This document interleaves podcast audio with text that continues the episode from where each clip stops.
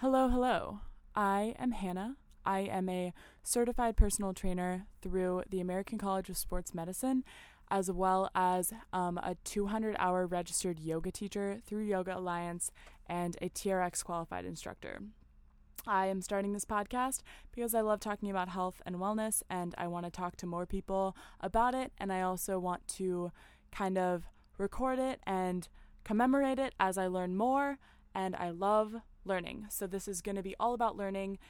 Every episode, I'm going to talk about something different and I'm going to do some research to back up what I'm saying.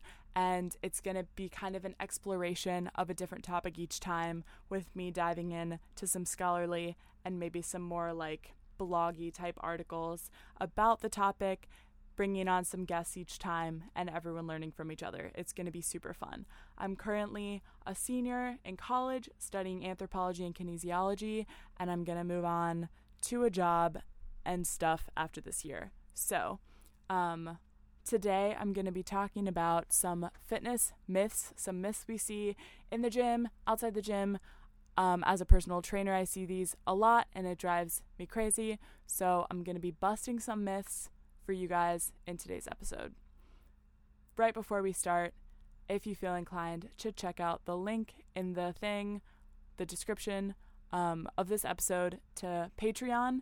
If you want to support this podcast on Patreon, then you can have some perks. There's three different tiers, and the first tier, you get a workout every month. Second tier, you get a couple workouts every month, enough to have a full program. And the highest tier, you will get all of that plus personalized workouts just for you every single month from me.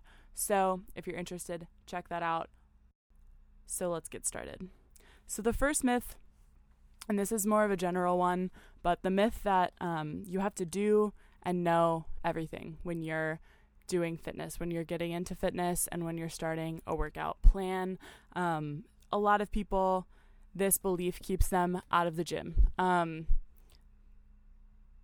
doing and knowing everything is an extremely overwhelming sensation and feeling and thought. And so I can totally understand why it would make someone never want to work out or come into the gym. Um, but the good news is you don't. Um, if you're going to a gym or you know someone who makes you feel like you have to do and know everything in order to be a fit person, um, they are not a good friend. So you should find new ones. Um, but doing everything is too much to tackle at one time. And I would even say that doing everything is too much to for anyone to tackle at one time.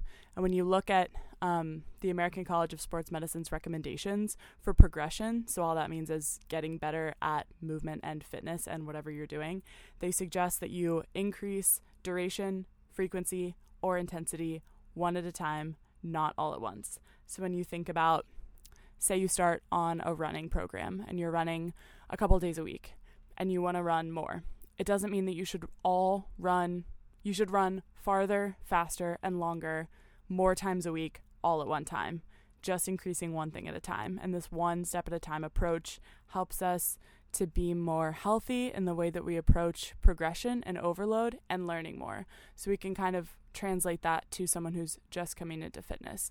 If you're if you've never worked out and you've never had a workout plan and you think that all at once you're supposed to strength train, cardio train, do HIIT, do yoga, do stretching, foam roll, make recovery shakes, and do cupping and massage and um, get a lacrosse ball and roll out your upper back every single day of the week, it's completely overwhelming. But if you start with just one thing, maybe it's getting to a class that you like at your gym a couple times a week, maybe it's running on the treadmill, maybe it's taking a walk outside, whatever that is, one step at a time, and then you keep doing one step at a time, all of a sudden you're you know, training for this and training for that and hit that PR and hit this PR. So it can be a lot less overwhelming when we think about it as a stepwise approach. Um, and knowing everything was kind of the other part of this myth. So a lot of us think that if we want to take, you know, a step into the weight room um, at the gym, this is especially evident in ideas about weightlifting among women. Um, a lot of women think that they can't strength train because they don't know everything about what they're doing. I will say that it's important to understand what you're doing and why, and it's important to keep learning about it because um, If you don't, then you can hurt yourself. You can make assumptions about things that you're doing. You could be using unreliable sources and unreliable advice to try and get something done when it's not going to work. Um, but you don't have to be an expert. You don't have to be a personal trainer. You don't have to be an amazing, super strong, crazy, insane weightlifter the first time that you walk into a gym. You just have to know something. You can go online and look up how to do four or five movements, make a workout out of that, and that can be your step one. And then from there, just incrementally learn more and more as you go. And then suddenly you'll know how to program and you'll know how to create workouts for yourself. Um, the other thing that is not accessible to everyone, but hiring a personal trainer, joining a small group training class, working out with a buddy, taking a group fitness class, those are all really good ways to introduce yourself to the gym and to movement without feeling like you have to know everything because you'll have someone there with you who does. Um, just make sure if it's your friend that they actually know what they're talking about. Um, I think that the the thing about the first myth is just that it comes from kind of this self-deprecating place and not this excitement and empowered place of learning and openness to new things. So I think that changing the approach to movement and wellness and fitness to instead of I suck, I have to do better, I have to be better, changing it to I'm excited to try something new. I'm excited to learn new things. Um, and all of that. And I think that really changes the way that this kind of belief affects us. Um, because if we walk in thinking that we have to do and know everything and we should have already known everything and we don't, and that means that we're awful and bad, then that's terrible. That's a horrible feeling. But if you think about it like that you don't know that much yet and you will soon and you're so excited, then it's more joyful. The second myth that I'm going to talk about is that food is the enemy so often when we talk about fitness and we talk about getting healthy and getting well and feeling good in our bodies, we turn to food as the enemy and food is bad and I eat too much and I eat this and that's bad and this is bad and everything's bad. But um, food is good for you. Food is really good for us. It gives us energy. Our body uses carbs and fat and protein. Yes, carbs to move and to accomplish things and to lift weight and to run and to play and to sing and laugh. And without it, we wouldn't be able to do anything, literally. And without enough of it, we can't do anything happily or healthy, healthfully. Um, approaching food from a everything is too much food, everything is bad standpoint not only is stressful to our minds, but it's also stressful to our bodies. So even if you're eating enough that you're surviving and you're not eating enough that you're enjoying life and enjoying food, that's still seeing food as this bad thing, seeing food as this thing that you shouldn't have. Um, a lot of times we associate diet with exercise. Diet, everything is diet and exercise, diet and exercise, diet and exercise. Um, and I, the research that I have found time and time again that I trust from sources that aren't trying to make money off of weight loss and aren't trying to make money off of people's beliefs that their bodies are bad or that food is bad or fat is bad show that first diets don't work period. So if you're on a diet and you're trying to fight food and you're trying to fight your own body's hunger it's not going to work. Um, and that they're not even healthy in the first place. So many people think that when they fail, when their diet fails, when they go off the wagon and they eat sugar again or they eat whatever dairy or cheese or pizza, then that means that they just aren't strong enough and that all the other people in the gym who can follow their diets are strong enough. Um, but that's not true. Our bodies are made to not diet, our bodies are made to find food and to survive. And when you look at the timeline of things that have happened in the universe, the timeline, that portion of the timeline in which humans have had steady, confident access to food is really, really short. So when we act like food is scarce by dieting, our bodies respond by thinking that food is really scarce and they freak out and then they want to eat a ton of food. That's why the moment that you start telling yourself you're not going to eat pizza for a month is when you want to eat 10 slices of pizza because your body's like, we don't have any food, so we have to get as much as of it as we can right now. So if you're listening to this and you're like wondering why you found yourself in this like cycle of diet and weight loss and weight gain and feeling shitty, crappy, um, that's why. It's because diets don't work and they're not supposed to work, both from a biological and an evolutionary stance. It's just not good for you. Um, diets are temporary. So um, there's an article on breakingmuscle.com. I'm looking for mostly scholarly sources, but this um, website is breakingmuscle.com. Um, so the definition is a regimen of eating or drinking sparingly so as to reduce one's weight. So it's a temporary way of living to achieve a desired outcome of weight loss. There's over a hundred different types of diets that people do. Um, and in the fitness industry, people prescribe new diets like all the time. So there's always a new thing, there's always a new type of diet to try. But, um, and this article confirms it. And if you've ever read or looked at any of Linda Bacon's research, she wrote Health at Every Size and Body Respect. Um, overwhelmingly, research shows that diets don't work and actually cause people to gain more weight because of something called a set point. And I'll probably have a whole episode on this later, but basically, there's some comfy place where your body wants to reside weight wise. And when you do something to make your body fall below that weight, your body lowers its metabolism basically. So your meta- your metabolism slows down and you burn less calories to live because your body's like we're not getting enough calories so we have to save calories. So we're going to burn less on in daily activities which is what it means for your metabolism to slow down. And then once you inevitably fall off the wagon because it happens to everyone not just you it happens to everyone who would try and diet then you fall off the wagon you start eating again you go back to eating a normal amount but your set point of calories that your body uses has lowered which means that you're going to gain all of the weight that you lost back and more. Um, and we look at statistics, um, it shows that only 80. So, this article called Why Dieting is Harmful for Your Health by Eric Stevens on breakingmuscle.com says that 83% of diets don't work. So, 83% of people um, in a certain study after two years gained back more weight than they had initially lost. Other research has shown that as much as 95% of diets don't work. So, if you were at the doctor and they give you a treatment plan and they said that the treatment plan that they were giving you had a 5% chance of working, there's no way that you would take it. But the um, the su- success rate of um, diets is said to be anywhere between 17 and 5%. So as low as 5% and only as great as 17%. And I've only seen that um, number a couple of times. So it just doesn't work and it's not good for us.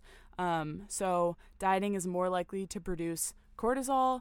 It's more likely um, to cause people to be obese because of the trying to control your weight.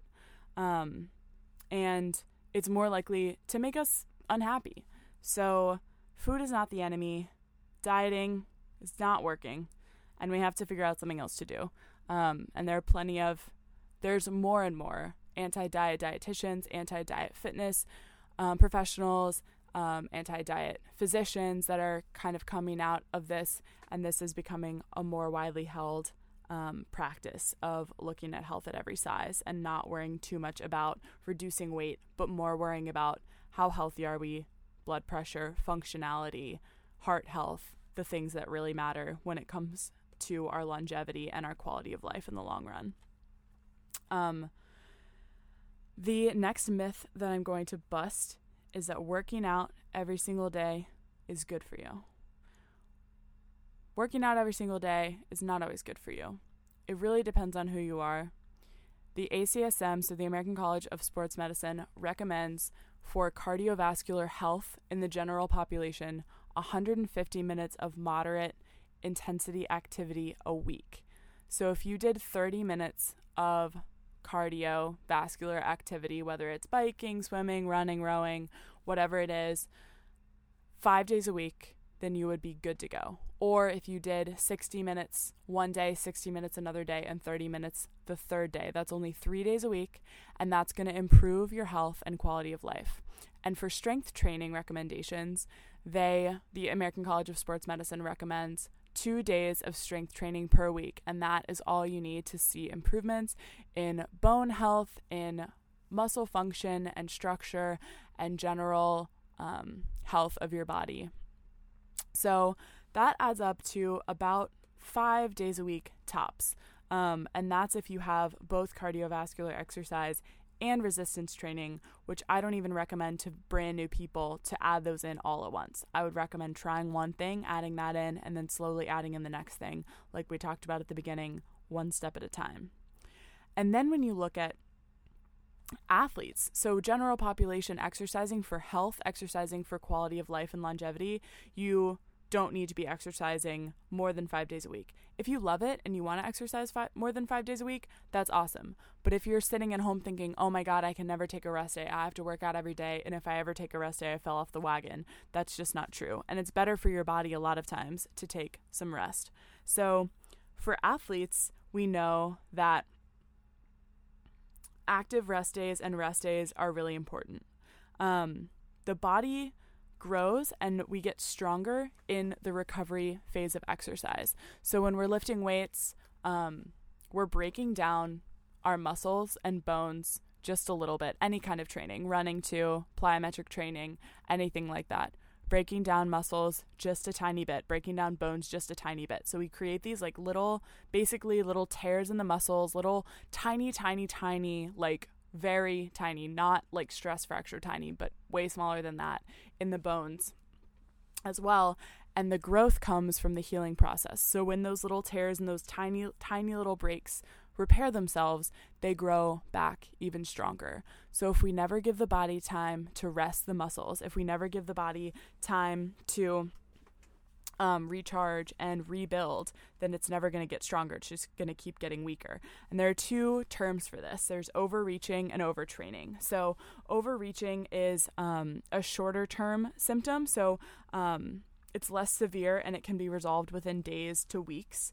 Um, and in the literature, overreaching is more likely to be something to happen to the general population. Um, overtraining, on the other hand, is um, requires weeks to months of um, greatly reduced ex- extent of training or complete rest to recover from, and it's a much more tr- chronic tradition condition. So overreaching leads to overtraining. So, um, so yeah, so you got overreaching and overtraining, and overtraining can lead to overtraining syndrome, which in its most extreme case can um, lead to fatigue, which is persistent, poor performance in sports, changes in mood, and neuroendocrine factors and frequent illness, such as upper respiratory tract infections, are really common here. So basically, your immune system just like stops working right because you've trained way too much that your body is flipping out. And it's not balanced. So you haven't gotten rest, you haven't gotten appropriate um, energy and fuel and rest to help you keep moving. Um, and it's similar to chronic fatigue. So overtraining can manifest itself similarly to chronic fatigue and clinical depression. So not only you're tired, you're also moody and sad and it sucks and it's terrible. And that's an extreme case of why we need rest. But it's true and it does happen to people. And the reason why it happens is because we have this idea that we can never stop training and that one day off is going to kill us and it's going to be the end of everything and the end of our athletic career when really it's really just giving your body a chance to recharge and reminds you that your entire life does not have to be in the gym and to put on jeans or a dress and like go do something fun one day and not worry about working out all the time. Um, so rest is important, and if you're just getting started, you don't have to work out every single day. Um, there have been studies that have shown improvements in health and fitness in populations that were sedentary with as little as one day a week of exercise. So if you're currently not exercising at all, adding in one day of exercise a week, 30 to 60 minutes of anything you want is going to show improvements. Obviously, after that, you know, you want to start increasing your frequency and your duration and intensity one at a time.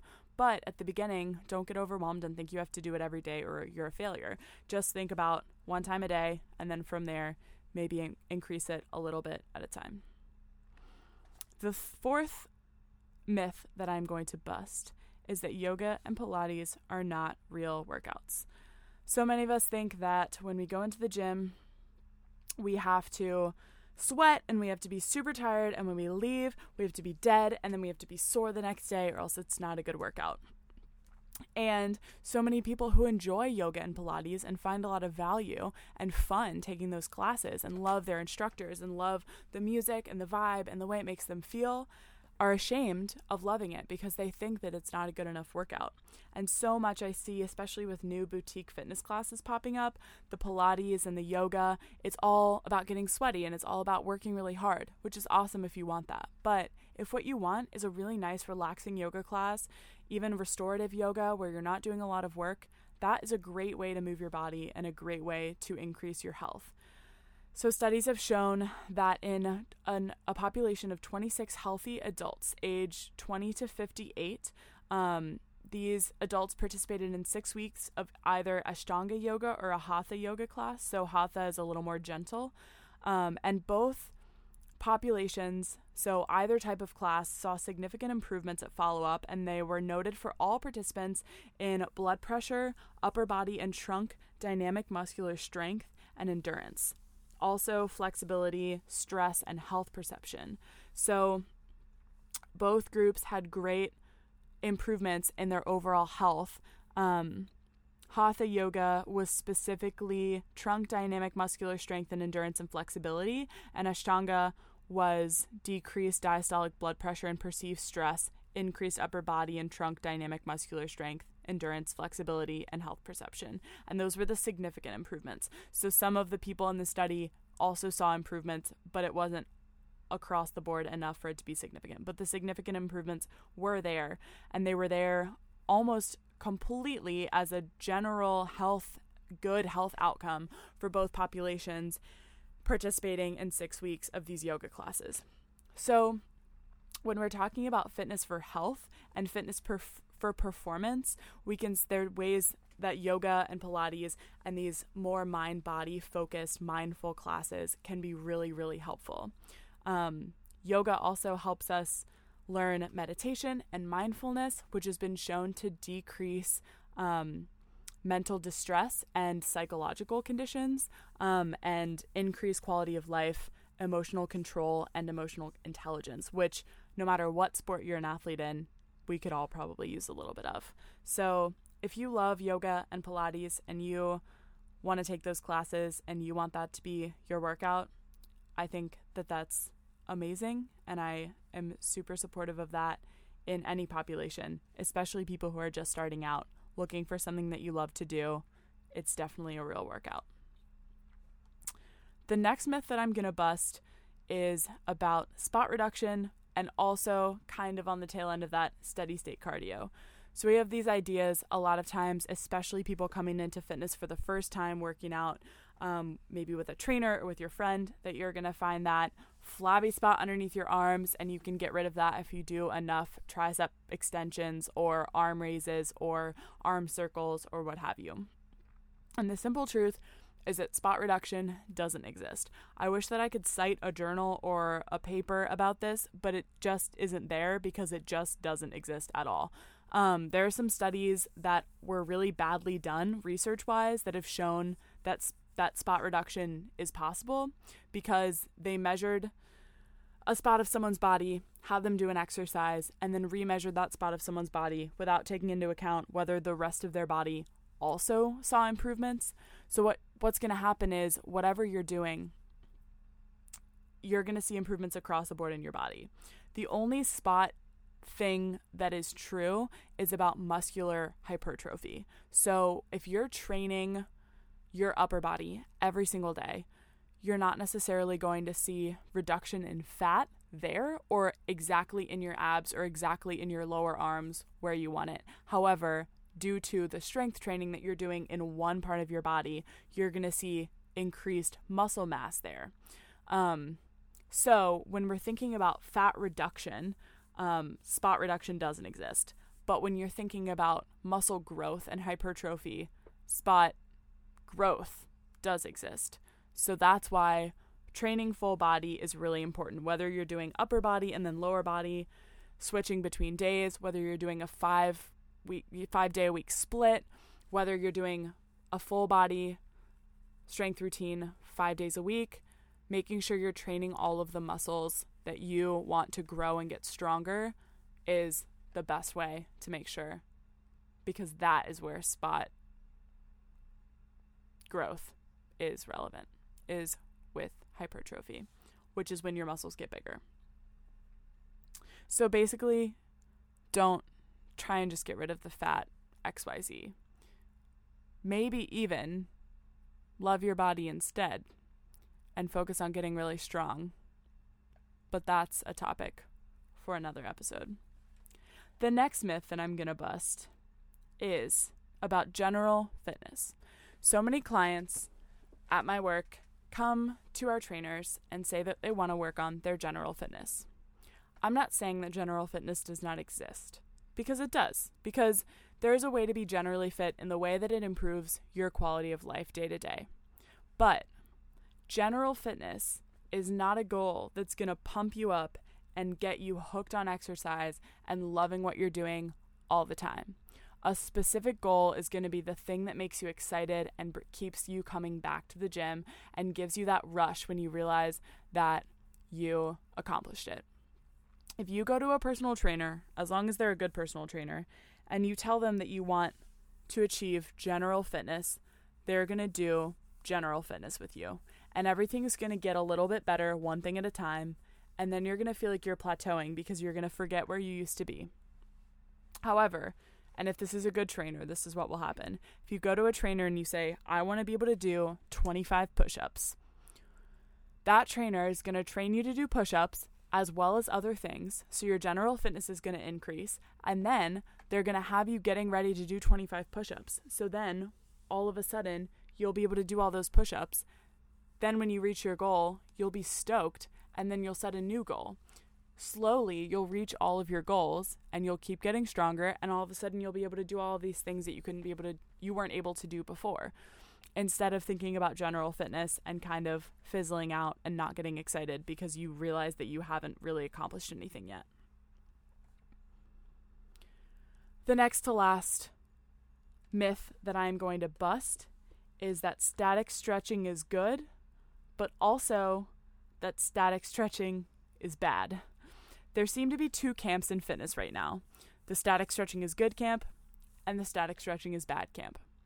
And I think that very valid arguments can be made for both, and research has been done to prove both. So there are studies that show that static stretching increases rates of injury, doesn't increase performance, and, you know, makes you sad and makes your dog run away. But there have also been studies that have shown that static stretching is good and that it increases performance, increases hypertrophy, increases endurance, whatever you're looking for. So, basically, whatever research you want to find, and if you want to support your own belief, you can find that research that will do that. However, I think the more important thing is to take all of it and put it together and figure out what it means. One study that I found called Misintrusive Stretching by Ian Shrier um, basically just says stretching recommendations are clouded by misconceptions and conflicting research reports. So, the current literature on stretching and range of motion finds that a static stretch of 15 to 30 seconds per day is sufficient in a clinical setting, but some people require longer durations. Um, it says that heat and ice approve the effectiveness of static stretching if they applied apply heat or ice during the stretch, and that physicians should understand what kind of recommendations they're making to patients. And then he kind of finishes with an individualized approach is probably most effective based on variation between people and the differences between healthy and injured tissues. So basically, this guy's like, yeah, static stretching is fine. Make sure you know what you're doing and why you're doing it, and it depends on the person, which I think is totally legitimate. This other study I found, um, this is by Herman and Smith. Um, in the Journal of Strength and Conditioning Research was on dynamic stretching warm up intervention, and this showed that dynamic stretching warm up intervention elicited long term performance benefits in athletes. So this these were male collegiate um, athletes, Division One wrestlers, and they were assigned randomly to either um, a four week treatment or um, an active control condition. So um, they looked at the differences between their warm ups, um, and they found really positive results in the dynamic stretching warm up.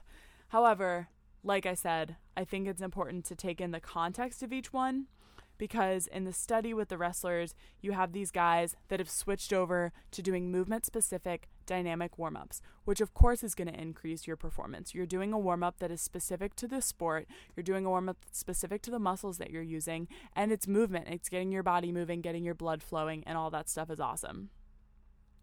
And when you look at the the truth about static stretching article, you're seeing a clinical setting with injured tissues and healthy tissues and doctor given static stretches. So obviously, that's also going to elicit a positive response. It's directly given to the patient by a doctor, responsibly done in a clinical setting as a direct response to injury. The other perspective I think is important here is the yoga perspective. As a yoga teacher, um, I'm not an expert and I don't specialize in yin yoga, but we know that we start out kind of activated in our central nervous system when we're stretching. When we're holding a static stretch, our central nervous system, our flight or fight nervous system is kind of active there. And so we're thinking fight or flight. And so we have these Golgi, Golgi tendon organs that are stop trying to stop us from stretching too much. Basically, they're they're the ones that kind of pull you back. Um, and after about 90 seconds, so like a minute and a half, we start to move out of the central nervous system and the body starts to relax. We see the heart rate go down. We see the body relax into this position and the Golgi tendon organs can relax and we can really, really get into the stretch. And when our bodies are sore and tight, it's because we have fascia that's built up um, in our muscles. And those kind of stretches almost become like myofascial release type stretches and start to break down that fascia. And so when we have 15 to 30 seconds of static stretching applied on a cold body right before movement, it's not movement specific, and it's even sometimes ballistic stretching, which is when you're kind of bouncing in and out of the stretch. Of course, we see increased injury. Of course, we see negative results or no results because it's not movement specific, it's ballistic or static in a cold body. But then when you move into seeing static stretching in a body that's been warmed up with other dynamic stretches, cardiovascular movement, or more yoga, then you can move into the postures better. You can stretch out the muscles better when you do movement specific static stretches and static stretches that are directly related to what you want to improve. That's when you see improvements. So I think that it's important to look at both sides of the research and put them together to think that maybe we're not asking the right questions about static stretching because the, the question in fitness right now tends to be should you or should you not do static stretching instead of what kind of static stretching is beneficial to the body. The last myth that I'm going to bust is that there's only one way to do things. So, a lot of times when we look at form, when we look at um, exercise prescriptions, when we look at routines that people do, when we look at sports that people love, we think that there's one way to do it and that we all have to do it that way. Or if you do something else, say you're a really big runner and then you see a power lifter squat 500 pounds, there's always a little part of us that looks at that person and says, I should be able to do that too. And we think that there's one way to be fit, and the way to be fit is to do X, Y, Z, one, two, three things. And if I can't do that, then I'm not fit. Or when we look at individual movements, we think there's one way to do a squat, a barbell back squat. I have to do it this way or else it's not right. And if my body looks different than this other body that's performing it, then I'm wrong and I have to figure out how to fix it.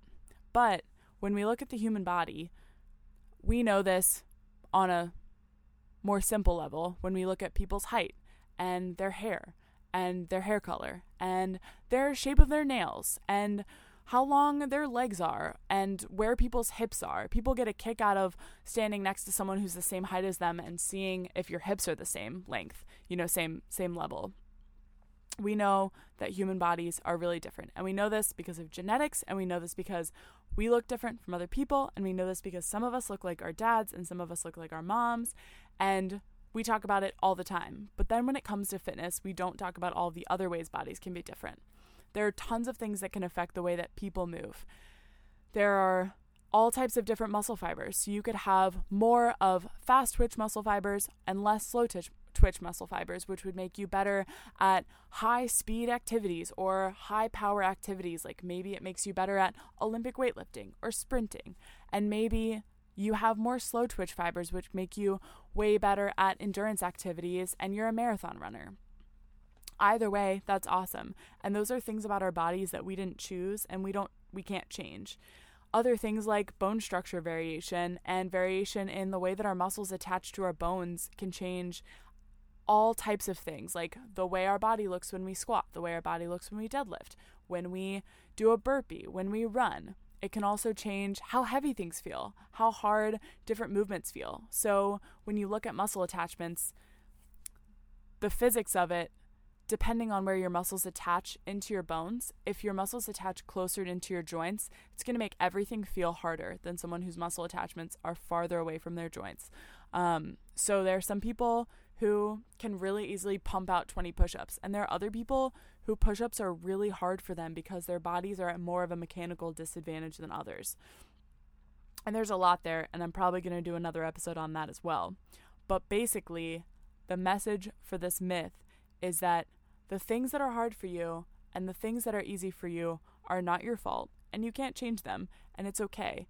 And that's why it's important to be subjective about fitness because unless you're a competitive athlete, unless you're going for the Olympics, a lot of times comparing yourself to others doesn't really give you much benefit. It just stresses you out, it just makes you sad. Instead, celebrating the things that make you different, celebrating the fact that you might be not a good runner, but you signed up for that race and did it anyway, or you're not naturally an amazing lifter, but you still love getting stronger. Um, that's what's more important than having to naturally be great at everything and understanding that the things that we're naturally good at are random chance in terms of genetics, but they're not random chance in terms of that they make sense and there are reasons for them. And it's not just for no reason and it's not just because you aren't fit and that you suck. It's just because you're built differently than everybody else, and everybody else is built differently than everybody else, also. And we're all built differently, and nobody's the same. And we always say that, but I think that hearing it so much as kids and as young people, sometimes it starts to mean nothing. But we really are all like snowflakes, built differently and beautiful, and with our own shapes and functions and folds, and it's all amazing. And if we were all the same, it would be really boring, and then everyone would be competing against each other in the same thing. So there would be way too many people. So we would have to have too many different divisions, and then it would be a total nightmare. And the Olympics would be just one thing. And that would be boring. So it's better that we're all different. So that's my first episode of my podcast. I busted for you eight myths on fitness using some sources, reliable and unreliable. And that's what I can promise you that every episode I'll talk about something and I'll use some reliable sources and maybe a couple of unreliable ones.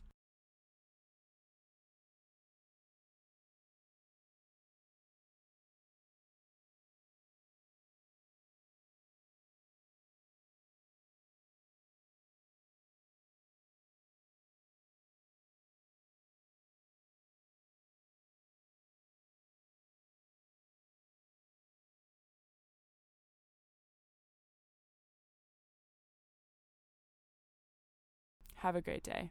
I hope that you go work out, or if you're tired, I hope you let your body rest.